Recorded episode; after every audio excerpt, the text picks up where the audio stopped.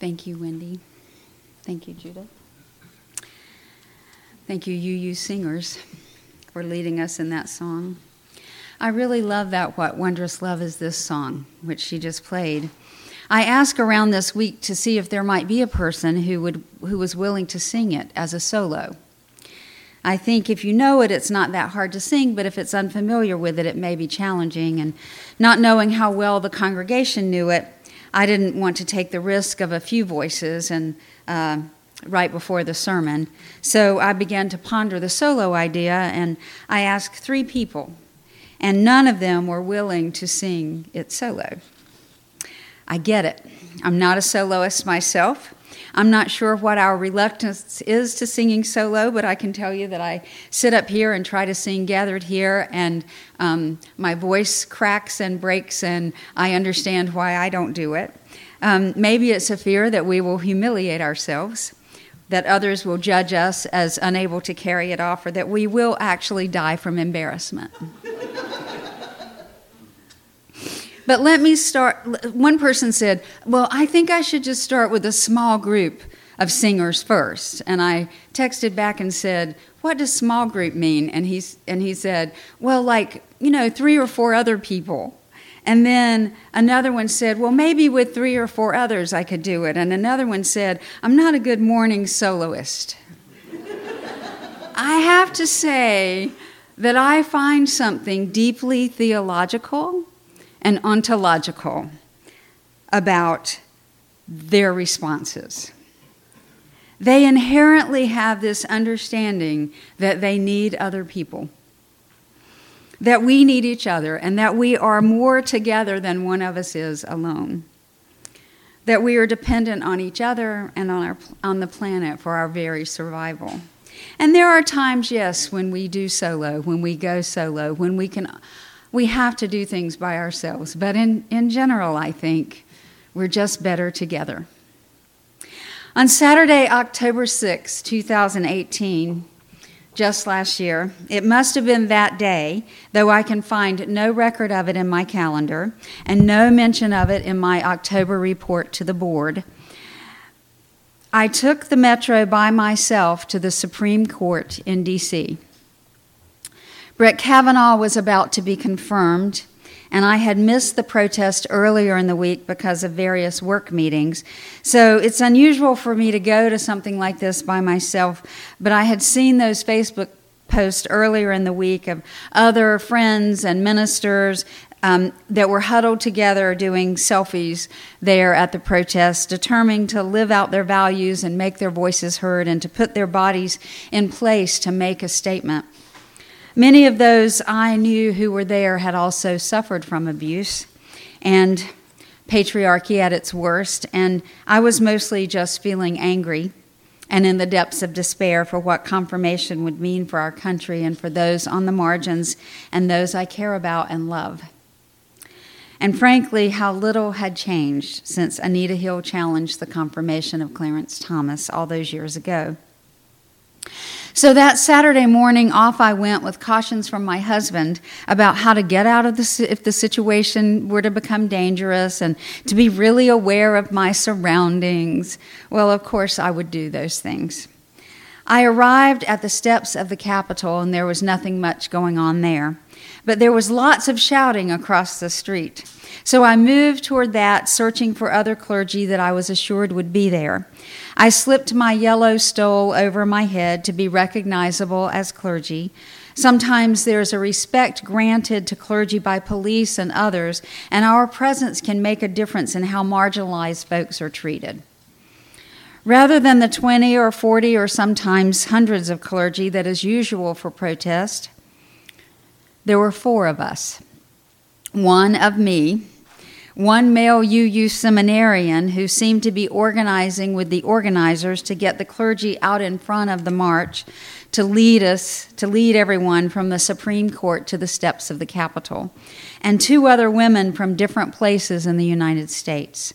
We had somehow managed to find each other in the crowd. When it was time, the four of us were positioned at the front and then asked to move very quickly. One of the organizers was walking along beside us, shouting instructions for us. Move quickly, walk faster. When you get there, the police are going to put up barricades. Go around them, go up the steps. Hurry, hurry, move. Keep your arms linked together. Don't let them separate you. Go around, go around, hurry, get up there. It was difficult to appear as the dignified and fierce clergy that we were while also trying to follow those instructions. She was right about everything. As the police saw the crowd approaching, barriers started appearing as if by magic. We continued forward. When we got close, we did indeed have to make our way around the end of the barrier. We made it up to the first steps and stopped there and turned around to face the crowds. To my surprise, swarms of people, mostly women, were coming behind us and moving over the barriers, around the barriers, finding their way rushing up the steps past us to the top of the steps. I stood there shaking with adrenaline, watching folks continue to move past until finally the police had blocked the access to the steps. I wasn't sure what I was or we were supposed to be doing. The instructions had stopped. I had no plan except to stand there with the other three ministers and wait until first one announcement, then the second announcement to move had been made. That second announcement is really important because it means if you don't move now, you, we are going to start making arrests. And if you don't leave, then it means you're willing to be arrested. And I, that's not what I wanted for that day. So I'm standing there, unsure of myself, except feeling that it was worth my being there. I began to hear a low rumble coming from behind me. I couldn't quite make out what they were saying, this group of almost all women, of all ages, but mostly younger than me. And the rumble got louder, and I could make out the words of the chant November is coming. November is coming. November is coming. And it went on and on, and it got louder and louder, and it was very ominous for the lawmakers. And it was clear November was indeed coming, Election Day was coming. In that moment, I could not stop myself from turning around. I had to see what it looked like behind me. In addition to the chants, almost everyone up there, not when they were marching, but when they got up there, had t shirts on underneath their jackets that said, November is coming. My heart swelled. My body both relaxed and filled with joy. I was only a witness at this event. I had no part in organizing it, no part in the coordination of the march or the chant or the coordination of all those brown t shirts. How did this even happen? With women coming, coming from all over the place. But they were in it, and they were organized, and they were determined, and they were fierce. And in that moment, what I knew was that I was not alone, and I was not afraid. If I had all these women willing to be there, willing to get themselves there, and willing to show up in other places, then I knew that they would indeed go back to their hometowns and work to get people elected who would support equality and fairness and justice, and that all was not lost. I was not alone. Sometimes it seems like we spend the first part of our lives learning how to be alone and independent and the rest of our lives learning that we are utterly dependent on each other and the planet.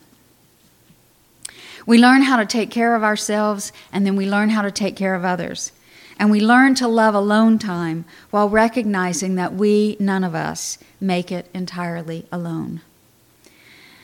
Giulietta Carrelli created Trouble Coffee Company in San Francisco.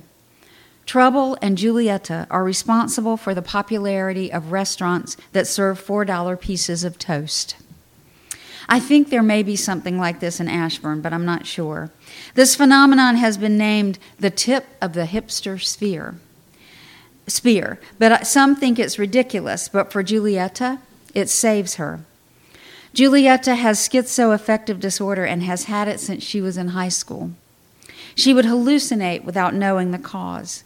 She was finally diagnosed many, many years after experiencing her first hallucinations. After several years of episodes, after many lost jobs and failed housing situations and lost roommates, she started Trouble Coffee Company. She serves coffee, just coffee, no creamer, no decaf. She serves toast because she, she serves toast, usually cinnamon toast, because who can be mad at toast, she says. She serves coconuts because they help her they helped her survive. And she serves grapefruit juice. She named it Trouble because that's what she calls her episodes. She made connections with customers and she wears the same outfit every day because she wants to be recognizable. She has easily recognizable tattoos, including tattooed freckles on her face. She wants people to know who she is because if she is hallucinating, she is unable to recognize herself. And sometimes she doesn't know that she exists. Giulietta may get lost for 12 hours or more on the streets of San Francisco. So she has made herself recognizable. She has created this network of rather loose connections so that she can help herself. A hello from someone who recognizes her on the street can bring her back to herself, or maybe even offer her a ride to familiar surroundings. She has recognized that she cannot get through this life alone and has trust in what she built and in her fellow humans.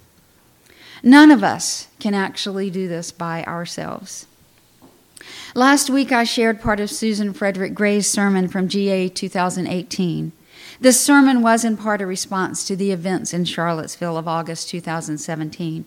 She speaks of no time to go it alone, no time for a casual faith, and no time to go it alone. She says we must help our hearts embody and practice a deeper, unbounded, unconditional, overflowing, audacious love for all humanity. And it's no time to go it alone because we need communities that teach us how to love fully in the midst of the propaganda and politics that tell our hearts to be afraid. She writes, we need communities where can, we can fully bring our heartbreak and the fullness of our pain and anguish, and be reminded that we are not alone, but we are held in love that never lets us go. And we are held by one another, and we will never let go. We need communities of both courage and deep practice compassion, of resilience and resistance. John Gravois, who wrote the story about Giulietta Carrelli, says that most of us spend our time developing deep ties with a few people, family, and a few close friends. But Giulietta has developed a large network of weak ties that are strong for her. And I wonder about that for us in these times. I wonder if forming weak ties with a large network is one of the ways we will survive what may come. Yes, we need deep ties also to be able to share vulnerably and intimately, a place to bring our heartbreak and our anguish. But we need places where we are known to others and we know who others are. It's no time to go it alone. What may that look like in real time? It may look like that yarn web that we created earlier lines crossing each other from person to person, from front to back, and side to side, and some across the room. Maybe we each have a snippet that matches with someone else's color or complements it. Take a moment to think about your ties, both strong and weak. What does your web look like?